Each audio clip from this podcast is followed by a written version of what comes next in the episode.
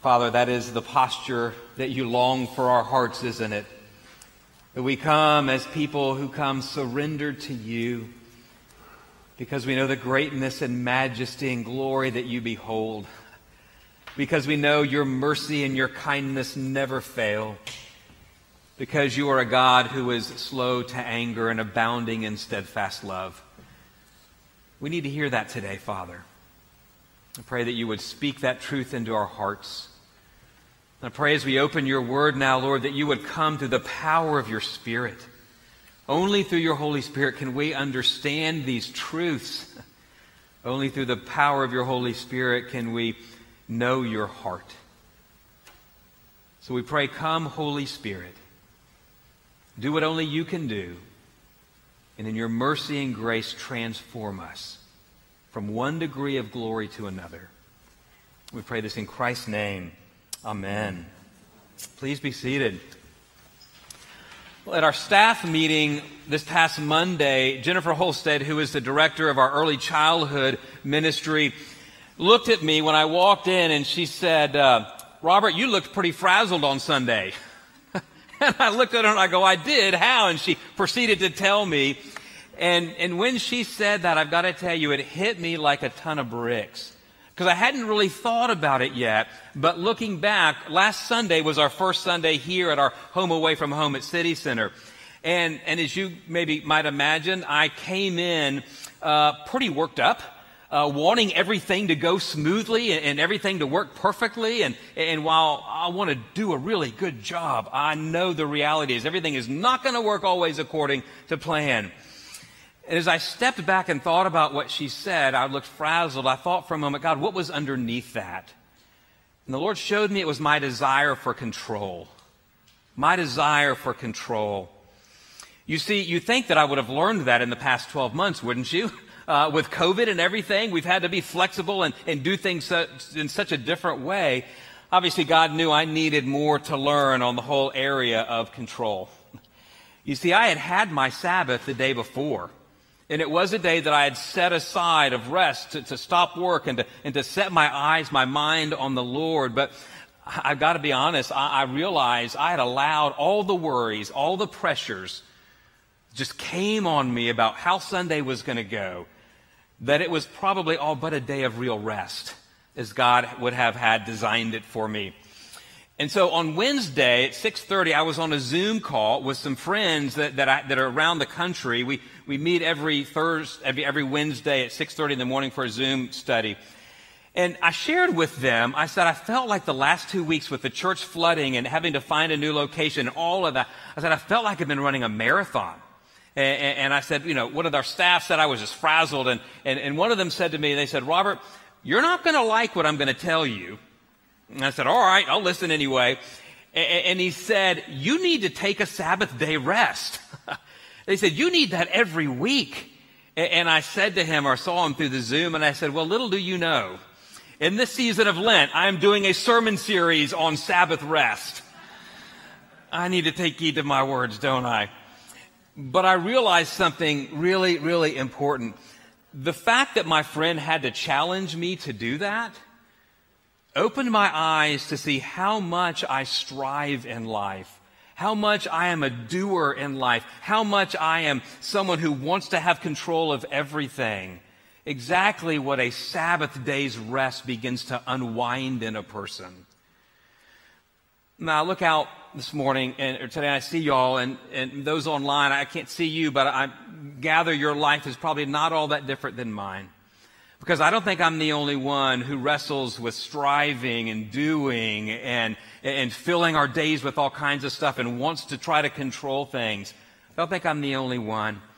But I will say it's pretty telling. If that's what it showed me about me, I think it's pretty ch- telling about so many, I would say, in the church in America today that we really don't understand what it really means to honor the Sabbath day and keep it holy because so much of us go and go and go and we strive and we do.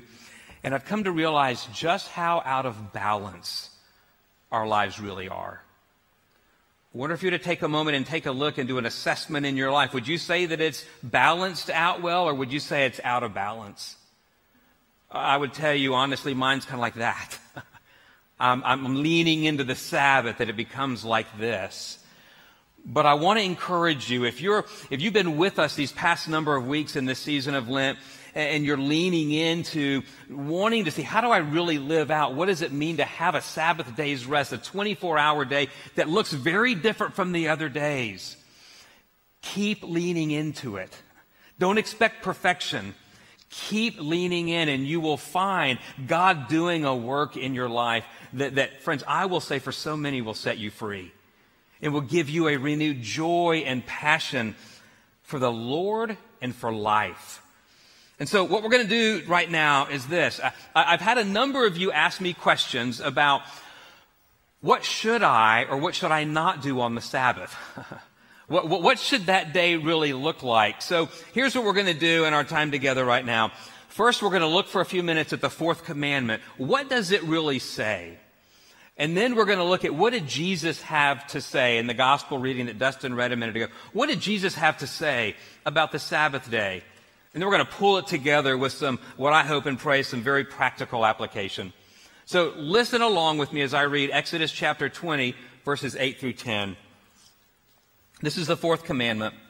God said, Remember the Sabbath day and keep it holy. Six days you shall labor and do all your work but the seventh day is a Sabbath to the Lord your God. On it you shall not do any work, you or your son or your daughter, or your male servant or your female servant, or your livestock or the sojourner who is within your gates. That's God's word to us in this commandment. But it begs the question, doesn't it? What does stopping work mean? what does resting mean? I mean, who defines what work is? Who defines what rest is? How do we define those? Um, as some have asked, is it okay to cook on the Sabbath, on Sunday? Well, I would say if Kimberly were here, she would, as I just saw someone nod their head, she would nod her head and say, no, I do that every day as part of my, part of my work at home. She goes, I'm not cooking on Sunday. Well, me on the other hand, I love to cook. And cooking is refreshing for me. It is fun. It's creative. And so for me, it's not a work. It's not a chore. Others will ask this uh, Can you cut your grass on Sunday? Can you work in the yard on Sunday? I remember when I was a kid, my, my, one weekend, my parents had gone out of town and they had this lady, her name was Mrs. Pluce. She stayed with my brother and me. And on Sunday, she took us to church, as we would typically go to church on Sunday. And when we got home, I went straight in the garage, got our lawnmower out, and started cutting the grass. All of a sudden, I look over and I see the front door open, and there is Miss Puss waving her hands, yelling, screaming at me, Stop, stop, stop. I'm like going, What? Did I run over something? And she goes, You're not supposed to do that today. And I looked at her like she had two heads and said, What are you talking about? And she was someone who had a very strict, and I would even say a very legalistic mindset of what one does on the Sabbath. I'd never heard of anything like that before. And so when we read the fourth commandment and we want to try to unpack it, here's the dilemma that we're faced. What is appropriate or not appropriate to do, right? Well, here's what the Jews did. After Jesus, after God had given this commandment, what they did is they set out to devise a set of rules and regulations, laws, if you will, that they put in effect to help ensure that people would not cross the line and break the fourth commandment. And, and so, what these laws and regulations were, if you will, like a fence. They were a fence to guard someone if you got up right next to it, and, and then you kind of pull away to not step over and break the fourth commandment. Now, these rules were later put in a document called the Mishnah. And one of the sections in that, there are 39 categories of forbidden activities. I didn't just say 39 activities forbidden, 39 categories of forbidden activities. Things like no cooking. Now, some of you all might, yeah, good. Uh, no cooking or baking on the Sabbath. No writing a letter on the Sabbath. No erasing on the Sabbath. no starting a fire. No putting out a fire. And there's even one that many of y'all might be familiar with. It, there was a law even that, that said how far one could walk on the Sabbath before it actually became work. Now, here's the great problem with all that those were man made laws, not God's law. And what they did, and what we tend to do, for some of us, is we set up all these restrictions on what not to do. And all of a sudden, what has the Sabbath day become? A burden, a chore, something that you do not look forward to when it arrives. So here's what I want to look at. You've heard that the fourth commandment says, You shall not work. Let's look at what insight Jesus gives us. Because when, when, when, I read that, when, when God says, You shall not work on the Sabbath one day a week, what we're doing is, and as I've said this on other sermons, we are, we are following the pattern of God. Remember? Because God worked six days and He rested on the Sabbath. He didn't do any other work. That really is the rhythm of our lives. That's the DNA of humanity. It's to work and then to have one day in the seven where we stop that work and we rest in the Lord. Now that sounds so foreign to us in America today. And I think for many, even in the church, it's foreign. But I fully believe we have got to come back and realize that it's not the fourth suggestion, it's the fourth commandment. And it really is a gift when we lean into it and understand it. So here's what we see about what Jesus says and does on the Sabbath. Look at your bulletin, Mark 2. I'm going to start in verse 23. What we have here are two examples of Jesus doing things on the Sabbath and the Pharisees, the religious folk of the day, rising up. you know, uh, how could he do that? So here's what we read. The first example is this. On the Sabbath, he was going through the grain fields and as they made their way, his disciples began to pluck heads of grain. Well, they were doing that because they were hungry, okay? They were trying to satisfy a hunger that they had. Well, the Pharisees were saying, Look, why are they doing what is not lawful on the Sabbath? You see, that was not a biblical law. That was one of man's laws, okay? That Jesus and his disciples just broke. And so Jesus, hearing that, responds to them, and he responds by, by um, referencing a story that they would have been very familiar with. Again, these were the, the religious people of the day. They would have known the, the, the Old Testament well. And so he tells them of this story, and, and we have it here in verse 25. Jesus said, Have you never read what David did when he was in need and was hungry? He and those who were with him, how they, he entered the house of God in the time uh, of Abiathar, the high priest, and ate the bread of the presence, which is not lawful, but the priests only could eat it, and so gave it to those who were with him. Do you see what's happening here? Is Jesus is saying, let me tell you what's really going on here. You are, you are telling me and my followers that what we're doing is unlawful, but yet that story in the Old Testament when David did what was literally unlawful in the law, taking the bread that was only for the high priest and got away with it. It was okay. You see what's happening here? You're following man's laws. You're more focused on man's laws and setting all these rules and regulations. You see, Jesus didn't break God's law here, but the Pharisees' law. And he's beginning to open their eyes, hopefully, to see, wait a minute, something's wrong here with this story. And then look at Mark chapter 3 the first few verses, we, we read about Jesus entering a synagogue, and there was a man in there with a withered hand, and he goes up to the man and he heals the man. And and you can imagine the Pharisees begin to get indignant again. You know why? Because there was a law no healing on the Sabbath. But do you see the irony? Here is Jesus doing this act of compassion to a man who was sick. And, and, and then we read in here that um, in verse 6, the Pharisees went out and immediately held counsel with the Herodians against him to destroy him. See the irony there? Jesus is doing an act of mercy, healing someone, and they are in their mind committing murder. But that was okay. Jesus is showing us something I think very powerful here. He's helping us understand what the Sabbath is really all about. How are we to view it? How do we live into it? And if you jump back to Mark chapter 2, verses 27 and 28, Jesus gives us the clue, the key. He said to them, The Sabbath was made for man, not man for the Sabbath. So the Son of Man is Lord even of the Sabbath. Friends, what you and I need to hear is this. Man was not made for the Sabbath to adhere to a bunch of rules and regulations and oppressive legalistic laws. Some of you might have grown up under that. Some of you might be living in that now. You see, Jesus came to set us free from that kind of thinking and that kind of living. Really, the reality is the Sabbath was made for man, not to put an overwhelming weight on us, but to take the weight that we carry off of us. The Sabbath is God's gift to humanity. And when Jesus says here that he is the Lord of the Sabbath, he's saying, I created the Sabbath. and since I created the Sabbath, I'm the one who defines what the Sabbath ought to look like. And so the invitation for some here this morning is going to be this. What legalistic laws have you brought into your life that are keeping you from living out of this gift that God has given?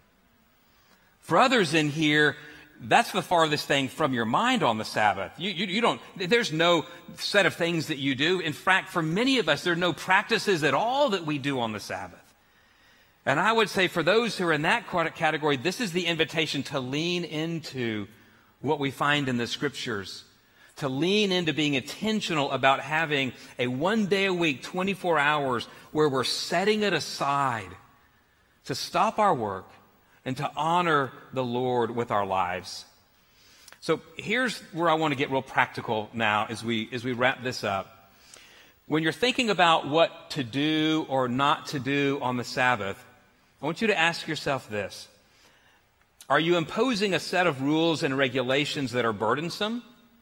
When you're trying to see what to do on the Sabbath? Or is what you're seeking to do on the Sabbath honoring and glorifying to God, loving others with acts of kindness and compassion, and finding joy and refreshment for your own life? We need to think about how we enter into that day. Here's another question What is it that brings you joy, rest, and refreshment and honoring the Lord? Think about that. What brings you joy, rest, and refreshment that would honor the Lord? Whatever you fill in the gap, I would see then that becomes a picture of what your Sabbath day rest begins to look like. Are you getting a picture? It's not this burden to live under, but a delight to find that God has given for us. You see, what we find in this passage is Jesus is not just teaching about the Sabbath, He's demonstrating what a Sabbath life looks like. The things he's doing, how he's caring for his disciples, his followers, how he's healing a person with a withered hand on the Sabbath. And do you know that most of the healings that Jesus did were done on the Sabbath day? And I look at that and I think, wow, I believe God is still doing that today. But I think part of the problem is we're not leaning into that. Friends, we need to be bringing our sickness to be prayed for. We need to be seeing that God can and does heal. He moves in a mighty way. And I think the Sabbath is, is a key day to begin to have our eyes open to see where and how God is working around us. Friends, the Sabbath is this. It's a day to remind us of the easy yoke of Jesus to remind us of the easy yoke of Jesus. Do you need to hear that this morning? So many of us live under a weight uh, uh, of expectations of others or our own expectations, just all kinds of things.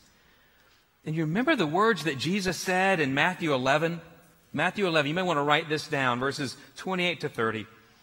Jesus said, Come to me, all who labor and are heavy laden and I will give you rest. Take my yoke upon you and learn from me, for I am gentle and lowly in heart, and you will find rest for your souls. For my yoke is easy and my burden is light. That's where we go on the Sabbath. That's where we orient our minds and our focus around the easy yoke, the light burden of Jesus. So here's what I would ask before I wrap this up. What can you do on the Sabbath to remind you that you no longer have to strive to earn God's favor? What are some things that that Sunday, that day can look like for you when you're taking a break to go, wait a minute, I don't have to earn this. When we begin to live into that, let me tell you, waking up Monday, Tuesday, Wednesday, the rest of the week becomes so different. Because the Sabbath rhythm of life, of life, of not striving, not trying to earn, becomes more of the pattern of our lives as a whole. And I believe we bring honor and glory to the Lord in that. Mark Buchanan, in his book on the Sabbath titled The Rest of God, put it this way. He wrote, Sabbath keeping is more art than science, more poetry than arithmetic. It's something we get a knack for more than memorized procedures about it. It's like painting. Done by numbers, it comes off stiff and blotchy. But done with discipline, imagination, and passion, it both captures and enhances life. Is that not a glorious invitation? So, real quick, let me just tell you a few things that I'm leaning into, what my Sabbath is beginning to look like. And so, please don't go think, okay, now I've got to go do that, right? This is the conviction that I see God showing me. See what He shows you. But for me, I'm learning on the Sabbath to turn my mind off from all the things that it races toward, all the doing, all the things that I've got on my list that I want to do. I'm always thinking ahead. And so on the Sabbath, I'm learning to quiet my mind with the Word of God and find rest in Him that I would cease my striving. I'm learning not to shop at a store or to shop online on the Sabbath. Not because I've, that's a legalistic rule, but because I want to learn how to be content with what I have instead of what I want. You see? It's a different kind of practice that gets at what's really going on in the heart, that actually helps form and shape us more around the person of Jesus. On my Sabbath, I, I love being out in my yard.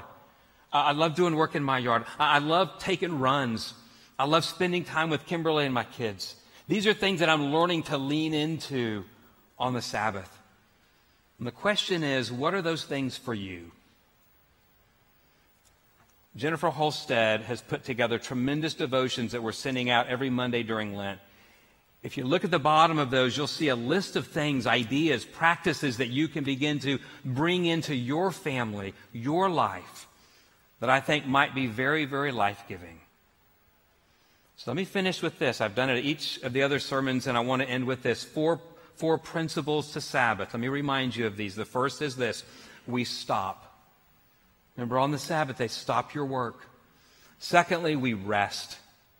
Engage in what replenishes you. Third, we delight. Delight in the gifts of God. Delight in your family. Delight in your friendships. And finally, we contemplate. Reflect on God's word, who He is, and what He's come to do. And you will find your life becoming more balanced, filled with joy and passion for the Lord and what He's called you to. Amen? Let me pray. Father, I thank you for your kindness in your word. I thank you that you are patient with us. I thank you for the call that you have called us up to something so much more glorious than we settle for every day. And so, as we continue to give you our worship, as we come before the table in just a moment, that we taste and see how good you are. Would you, through your grace, lead us to truly be a Sabbath keeping people? We pray this in Christ's name. Amen.